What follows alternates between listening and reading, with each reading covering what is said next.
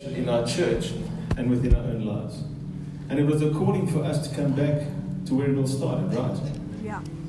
So, just to recap on last week, God wants us to move from visitation to habitation. From visitation to habitation. And we learned that habitation is a dwelling place, a place where you make home, a place of permanent residence. And you see, God had requirements in the Old Testament when He instructed Moses to build the tabernacle. He had specific requirements. And God also has specific requirements for us as we become the temple for the Spirit of God. Firstly, we need to recognize that we are a temple and that the Lord requires the throne of our lives.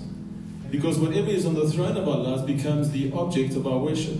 Yeah. And we learned that worship is a lifestyle of obedience and sacrifice. And so we're responsible for the atmosphere that we create in our lives. We need to create an atmosphere where the Spirit of God says, you know what? This feels like home. This feels like a place where I'm comfortable. This is the place where I can rest. So we need to become a dove sensitive people because the Holy Spirit doesn't only want to fill us, He wants to rest upon us. Amen. Yeah. Amen. Are you right, church? And when we live a life that is aware of the dove and sensitive to Him, then we start to listen to Him, follow His lead, and then we start to fulfill the vision of the church. So the Spirit longs to walk with us, He longs to partner with us, but He won't rest in us until certain requirements, atmospheres, or environments are right within our own lives. And last week we also heard how important it is for us to pursue holiness because we want to host the Holy Spirit. It's not just the Spirit, it is the Holy Spirit. And as the scripture says, as he who's, who called you is holy, you also be holy in all your conduct. So you see, there is something that we have to do in response to what the Lord has done so richly in our lives. But I suppose you may be asking the question what is holiness? And what does being holy really mean? And how do we become a holy people? And how do we create a healthy church that will be strong for generations?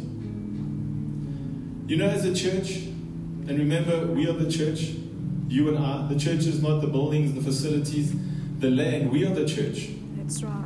And we constantly need to focus on what will make our lives and our church healthy for generations. And what will make this church a place of habitation where, the, where we can truly experience the expressions of the Holy Spirit. And there are a number of things that we will focus on as a church to ensure that we are purposeful about heading in the right direction. Specifically, some of them I mentioned to you this morning. The most importantly, number one, we have to have a commitment to reach souls. We spoke about that at our Vision Sunday service when there's a calling to come back to the basics of discipleship. Number two, we have to have a commitment, or our church, we need to have a love or a passion for the Word of God. We need to delve ourselves into the Word of God so that we can renew our minds for what the Lord has in store for us. Amen. Number three, our church has to have a passion for the working of the Holy Spirit. That's what we're talking about how to become a place of habitation, but to have the gifts flowing within our own lives and, and the fruit evident in our own lives. And we'll be ministering on that in the weeks and months to come. Number four, our church has to have a passion for worship. Worship, I believe we do have a passion for worship, and it's already part of our culture and the vision of our church. Number five, we have to have a passion for prayer. This needs to be a house of prayer, and I believe that we're heading in that direction. It's already part of our culture. Number six, we need to be a church that is a giving church, a generous church, if we're going to be strong for generations. And lastly, number seven, what will make our church strong now and for generations to come will be our passion for holiness. Our passion for holiness, and that's really what I'm going to focus on this morning is, is a passion for holiness. And what does it mean to be a holy habitation? Amen? Are you excited about that? Yes, amen. I'm excited to share it with you this morning. So we're going to begin in Romans chapter 1, verse 7 this morning, where the Apostle Paul writes to the believers in Rome, and he writes to all of us because it's to all of us. And he says that we are all called to be saints. The word saint is used there. We're all called to be saints. So according to Romans chapter 1, verse 7, I'm a saint, you're a saint, we're all saints. But what does that really mean? And what is our responsibility to that calling? Well, the word saint is actually the Greek word hagios. And the word hagios is the Greek word for holy. It describes something that is holy, something that is separate, something that has been made different than it used to be, different than anything else. It's so different, in fact, it's so separate that it's in a category all by itself. It's not like anything else. But it's been sanctified, it's been set aside, now it's holy. That is the word hagios, which is used in Romans chapter 1, verse 7, when the Bible says that all of us are called to be saints. And in fact, a better translation would be that we're all called to be holy, we're all called to be separate, and we're all called to be different. Sure. Now, I want to give you three illustrations of this word holy, the word hagios, just to be, give you a bit of context on, on the, our subject of holiness this morning. The Bible is called what? It's called the Holy Bible. Yeah. And the word Bible is the Greek word biblia, and the word biblia simply means book. So I think we'll all agree that the, the Bible is a book. But it's not just called the Bible, it's called the Holy Bible.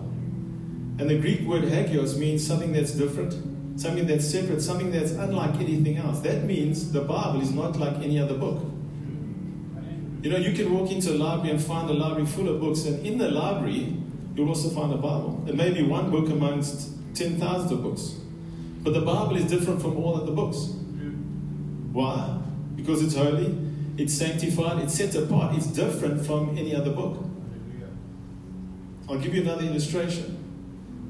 When the Bible in the Old Testament talks about the holy mountain, when the children of Israel were in the wilderness and the presence of God came down on the mountain, before that happened, that mountain was just another mountain. There was nothing special about that mountain. In fact, if you had looked at it and looked at other mountains, mountain peaks, you wouldn't have seen any differences. But then the presence of God touched that mountain. The presence of God suddenly sanctified it, and the presence of God set perimeters around it. And it was the touch of God that separated and made it different from all other mountains. And though it simply looked like another mountain, the presence of God made it different from all the others. You see, the mountain became hagios, it became holy. I'll give you my third illustration this morning, and it leads us back to where we started the word saint. Now, if we look at believers, we look, we look all the same, right? Well, granted, we come in different colors, shapes, and sizes, but if you had to put a believer in the middle of a big crowd, we wouldn't really look very any different to anyone else. In fact, if you had to put a believer in the middle of a street of people walking up and down the street, that believer would just look like another human being amongst many other human beings. However, that believer is different. There's the word hagios. That's what makes him different. He's been touched by the blood of Jesus, he's been touched by the Holy Spirit, and the Holy Spirit lives on the inside of him. And just like the presence of God came down the mountain and separated from all other mountains, when the blood of Jesus touches us, when the presence of God touches us, we might look like other people, but we're not like other people. Yeah, that's right. The work of God in our life has put perimeters around us. It has separated us, it has sanctified us, it has made us different from others. Not better than other people, I must remind you, just different. You see, we have been chosen and we have been set apart by God for a special purpose. Now, what's very important for us to note this morning, and you can write this down, is that holiness is not our attempt to become righteous. Holiness is not our attempt to become righteous. If we've been holy to become righteous, then we would have a works salvation. Amen? But in fact, we were made righteous in one split second. And that's what the Bible says in 2 Corinthians chapter 5, verse 21, that he who knew no sin became sin for us, so that we could become the righteousness of God in him. You see, the moment we genuinely repented of sin and expressed our faith in Christ, in one split second, God justified us and He declared us righteous. In one split second. Yeah, that's right. It is the gift of God according to Ephesians chapter 2, verse 8. Not of works, lest, lest any man should boast. It is the gift of God. And it happens in one split second when we are instantly declared righteous as a result of repentance and faith in God. You see, holiness is not us trying to be righteous, holiness is the behavior of righteousness. When you're righteous, you behave in a holy way.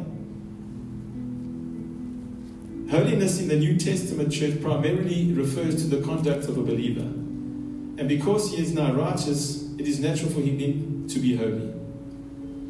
That's very important for us to understand as a foundation for what we're speaking about this morning. You see, we are a sanctified people, we are set apart, we are declared different. Claim, my brother, you're different. Frankie, you're different. Andrew, you're different. Esther, you're different. Shawnee, you are very different, my brother. But I love you. Pastor now, you're different. You're beautiful, but you're different. You see, church, you may think that you look like everybody else, but you're not like everyone else. You're separate, you're righteous, and the behavior of your righteousness is holiness. And when you're in right standing with God, God expects you to be different. He expects you to act different, to think different, and to talk different. Right? Yeah. So, as Christians, if we look into the mirror, let's say we look into the mirror spiritually, we don't see the fruit of our old life, we see the fruit of the Holy Spirit. That's right. Amen? Are we starting to get the picture this morning? What are we perceiving? Are we perceiving our identity and our character in Christ? Are we perceiving our identity and character in our old life? Because we become what we behold. What are we beholding more of? And what platform are we, are we starting off from? Are we starting off the platform that, that Christ has given us, or are we starting from a platform of our old life? That's right. We need to think about that. Yeah, that's true. I want to give you an example about the subject we're talking about this morning in the Bible, and specifically in the church of Corinth. And what's really interesting when you do a bit of a study on the city of Corinth, you will find that it was a city that Julius Caesar wanted to re-establish. because a city that was overthrown and laid to ruins.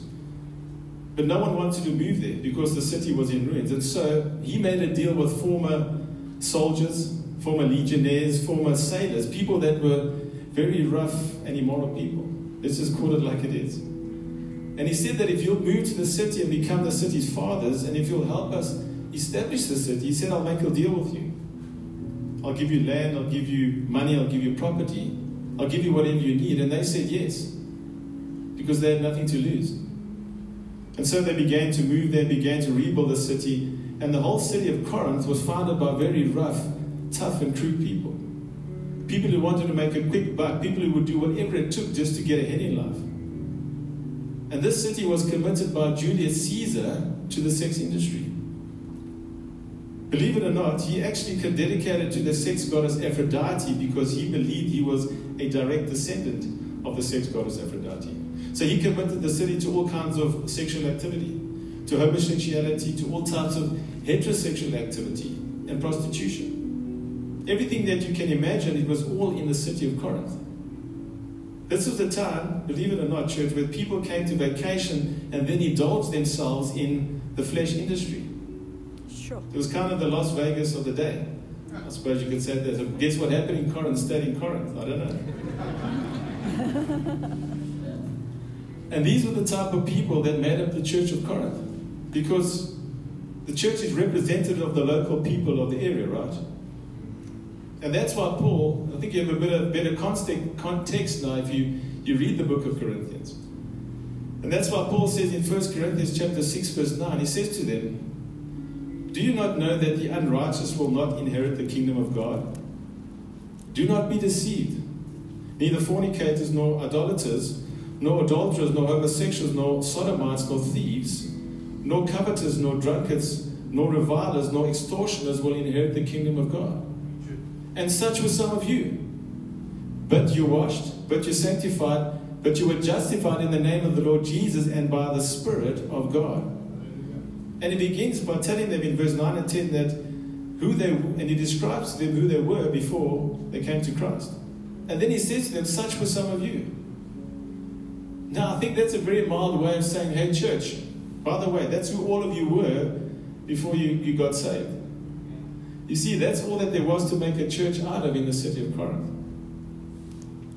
That's who they were, but now they're redeemed. Yeah. That's not who they are now. And that's why he says in verse 11, such were some of you, but now you're washed. Now, the word washed is a Greek word which points back to a specific concrete moment in time when a thorough washing took place. This was not a long process of being washed. We're talking about a concrete, specific moment instantaneously when they were washed. And when did that happen? When they repented of sin, called Jesus Lord, expressed, expressed faith in Christ, and then the blood of Jesus was applied to their life, and in one split second, they were washed and they were changed. Yeah. Praise Amen. Amen. And not only were they washed, they were, the verse goes on to say that they were sanctified. And that word sanctified leads us back to our subject. Because that's a Greek word that's called hagiazo, which means to be made holy. And you know, church, if we want our church and our lives to be strong for generations to come, and to move from visitation to habitation, we need to live by a different standard. Right. We need to live by a high standard. You were washed concretely in one specific moment, and as a result, you're sanctified. Now you're different. Now you're living by a different standard. You have a different platform to start from. So, what does it mean to be different? It's really just about our behavior, our conduct, our manner of life, because we are a righteous people. Yeah. God holds us to a different standard, and God's standard is hagiazo, which is holiness and separateness. It means it's not thinking like the world, not talking like the world, and not behaving like the world. That's the standard that righteous people are to live by. And in fact, when Paul describes Corinth, to the Corinthians being transformed, you know what he says to them after he tells them that they're washed, they're sanctified, and they're justified? Immediately after that, he says, run from sexual immorality, flee from sin. Because you're washed, because you're sanctified, and because you're justified. He says, let the state of who you are be reflected in your behavior. Don't hang around with sin, run from it. Now, church, the word run simply means this. It says, move your feet, baby, and get, get as fast as you can out of there. Amen? You see, the church in Corinth were faced with these temptations wherever they went, because this was a town that was dedicated to sin 24 7. So they had to learn how to act different because they had been accustomed to a lower level kind of life. But now that they're righteous, God has called them to a holy standard. Now they need to behave like they've been set apart. And then Paul goes on to say, this in, in verse 19. He says this to them. Or do you not know that your body is the temple of the Holy Ghost, and you are not your own? For you have been bought with a price. Therefore, glorify God in your body and in your spirit, which are God's. He's talking about their temple. You see, Paul realized that we need to live holy lives. We want the Holy Spirit in us to demonstrate and manifest His holy presence. We need to accommodate Him by providing an atmosphere that is holy. Church, the Holy Spirit shows up where He's comfortable. And the Holy Spirit is comfortable where there is a different, consecrated, sanctified way of life. And God wants us to live according to that standard. Now, this topic of holiness is so important to Paul. He, he continues to talk about it in 1 Thessalonians chapter 4, verse 3, where he says this. He says, For this is the will of God, your sanctification, that you should abstain from sexual immorality. This is the will of God. Even that you live different, even that you live by a different standard, a higher standard, that you take the high road.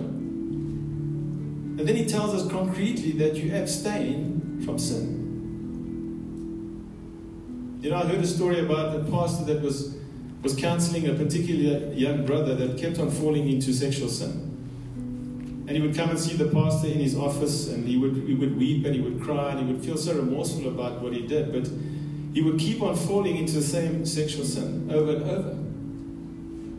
And finally, the pastor asked him, Where are you when the sexual sin usually takes place? He said, Well, Pastor, I'm usually at my girlfriend's apartment. And the pastor said to him, Have you ever thought that maybe you shouldn't go there? That maybe you should put some space between, between you and that environment? Don't go there so you can't sin. So the young man replied and said, What do you mean, Pastor? You think God wants me to run from this? No, I need to stay there and prove that I'm strong. He said, My brother, I hate to tell you this, but you're obviously proving that you're not very strong. Yeah, that's right. Don't go there. Put some kind of barrier between you and that thing so that you don't cross the line. In other words, abstain.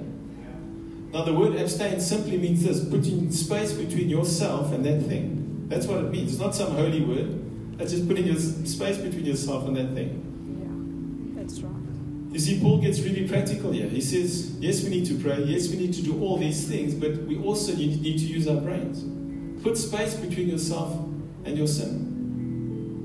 Don't hang out in those environments where you're tempted to drink or you, you're tempted to take drugs or get involved in fornication. Don't go where you're tempted to sin. Put space between you and your temptation. And church, this can apply to any sin that can separate us from, from a holy life. I'm not picking on any specific sins because all sin is the same in the sight of God. But you see, it's got to be practical. Paul says this in verse 4 that each of you should know how to possess his own vessel in sanctification and honor. And what Paul is saying here is that this is not just a theoretical application, this is practical. See, there are practical skills that you can put into place that will help you live a consecrated life. And, church, we're not trying to be legalistic here. We're just trying to use common sense, use our brains so that we can live according to a high standard. And remember, when I say high standard, I'm not saying like a high standard as the world would see that you're better than someone. I'm talking about a God standard. And when you're in right standing with God, He puts us all on the same level. Amen? And by the way, if you decide that you can live by a lower standard, you're falling short of what God expected of you. If we're making exceptions, if we are making exceptions, why are we doing that? It's like the Lord saying, you know, I prepared a feast for you. I prepared a feast for you that is fit for a king, but you've just become satisfied with the crumbs that are falling from the table. We of all people should not be making exceptions. And you know what it is? It's just really being responsible for your righteous life and the behavior of holiness. It's not trying to become righteous, you are righteous. It's you just trying to live out your righteousness in a holy way. Amen? Does that make sense? When the verse says that each of us need to know how to possess his own vessel, what it's really saying is each of us need to learn how to manage his body, to manage his life, how to be separate, how to be holy, how to live differently and in honor. And you see, it has to be practical. Otherwise, what we do is we start to over spiritualize things and we start to make little compromises along the way. And we don't want to do anything that will compromise the Holy Spirit from moving from visitation to habitation. I want to leave a few practical examples with you this morning before I go. Something that you can relate to in your own life. When the Holy Spirit of God takes up residence and finds a permanent dwelling place or a place of habitation, there would be an expression of Him in that place, right? In my home, there are certain expressions of my personality as well as, as Pastor Renald's personality. There is certain flair, there's certain colors, smells, decor, etc. So, for example, if you had to come into our home, you would see the color pink in a lot of our decor and flowers throughout the house. Why? Because my wife lives there. And that's naturally an expression of her personality. It's the same with the Holy Spirit. When He makes residence in us, there should be an expression of Him in us. We should see His personality expressed in us. An example would be the fruit or the characteristics of the Spirit. We become an expression or a manifestation of these. You see, church holiness is an expression or an outworking of our righteousness. You know, if you've ever rented a home, and when you rent a home, oftentimes the landlord will give you specific instructions that you cannot paint the walls, you can't paint the doors, and you can't hang up pictures all over the walls. So you can't really get comfortable. You can't put things up that, that show an expression of who you are, of your personality. The same thing happens when we treat the Holy Spirit as a visitor or a tenant. We don't give him the freedom to change things around and have his expression. Yeah, that's right. That's good. You know, maybe maybe it's your if it was your own home, you would paint the walls grey and the doors white. But if you move into your rented home, the walls are white and the doors are green. You live there, but it's not a true reflection of you. The same thing happens when we treat the Holy Spirit as a visitor or a tenant.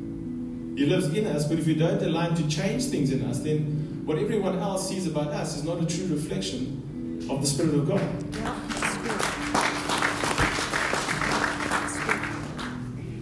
You see, there has, there has to be a noticeable difference in our lives, church. There has to be something different. If we've given our heart and our life to the Lord Jesus, we can't be the same. Because we, you know, the Holy Spirit inside us, we are full, we are occupied, we are ruled, we are governed and led by the Spirit of God. This is why in, in 1 Peter chapter 1, verse 15, it says, Be holy as I'm holy. God knew that we couldn't achieve this on our own. He knew that. That's why he says, I'm filling you with my spirit. Become an expression of me. You're a different spirit. You're a, you're a different kind. You have a different nature. You're different. We are the peculiar people of God, is what Peter says in 1 Peter chapter 2. Now, interesting, interestingly enough, that word peculiar means it means holy, it means different, it means unique and separate. Now, if you're one of those people in life where you feel like you, you're weird and peculiar and you're different because you're a Christian, if that's you, I want to tell you rejoice.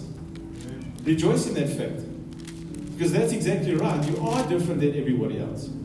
And you don't have to apologize about that or even feel badly about that. Amen? You're supposed to be different from everyone else because you've been washed in the blood of Jesus and you've been declared righteous. And that righteousness has separated you and has made you holy. Yeah, that's right. Is this helping you, church? Very quiet out there. Yeah, we're listening. And if we as the church are going to be strong now for generations to come, now and for generations to come, there has to be an atmosphere of holiness. And the church has to be committed to that atmosphere. That means the, the church is not going to be worldly. That means the church is going to think like God, is going to act like God, and it's going to function according to God's standard. And it's okay that it's going to be different. It's okay. Because that creates an atmosphere where the Holy Spirit says, wow, that's wonderful. And the Holy Spirit can express himself freely in that type of environment. A place where he can truly express himself, and we will see the, the outpouring of that, the outworking of that in the form of signs and wonders. Yeah, that's right. It's okay that you're different. Remember, the world, the world isn't changed by people, by normal people who go with the flow. The world is changed by those who are different and those who are set apart for a special purpose. Your difference to the world will bring, it'll bring hope, it'll bring restoration, it'll bring healing, it'll bring life, it'll bring peace, it'll bring joy, and it'll bring love to a world that is crying out for, for more, for hope. People are going to think that you're weird. They're going to think that you're strange. People are going to think that you're weird and peculiar because you're not clubbing anymore or you're not smoking a joint with them anymore. They're going to think that you're weird because you're now ministering to the people who were in the same life as you just a year ago. They're going to think that you're peculiar because now you're heading up a home cell when just four years ago your only home was under a bridge. They're going to think that you're weird because two years ago you lived the life of fornication weekend after weekend, but now you're committed to keep yourself pure until you find your husband or your wife. That's different. That's weird. It's peculiar, but it's a God type of peculiar. And I don't know about you, church, but I don't want to be like the rest of the world. I want to be different. Yeah, I want to be different so that I can make a difference. yeah, that's right. You know, you can live your whole life trying to please people. But no matter how hard you try, you can't please everyone. But remember, you can please God. No matter how hard you try, you can't please everyone, but you can please God. Paul said, For we speak as messengers who have been approved by God, to be trusted with the good news. Our purpose is to what he said? Our purpose is to please God, not people. Now, if you want what normal people want, or what normal people have, do what normal people do. But if you want what few people have, do what few people do when you follow Christ. Yeah, that's. You will be different, you'll be separate, you'll be holy, and you will be persecuted. The Bible tells us that. Yeah, it's true. But I want to tell you, don't worry when you're persecuted for, for righteousness' sake. Yeah. I'd say rather worry when you're not. Worry when you're not. If that means that you're just going with the flow of the normal crowd. It's true. I'm going to close with this this morning. Find comfort when they call you weird or peculiar. Find comfort in that. Because let's face it, normal just isn't working. Right? And when you're led by the Holy Spirit, and when you become a place of habitation, peculiar is way better than normal. Yeah, Amen. true. Church, we are different, we are peculiar, and we are set apart to become a place of habitation. Can we just give the Lord a hand for his word this morning?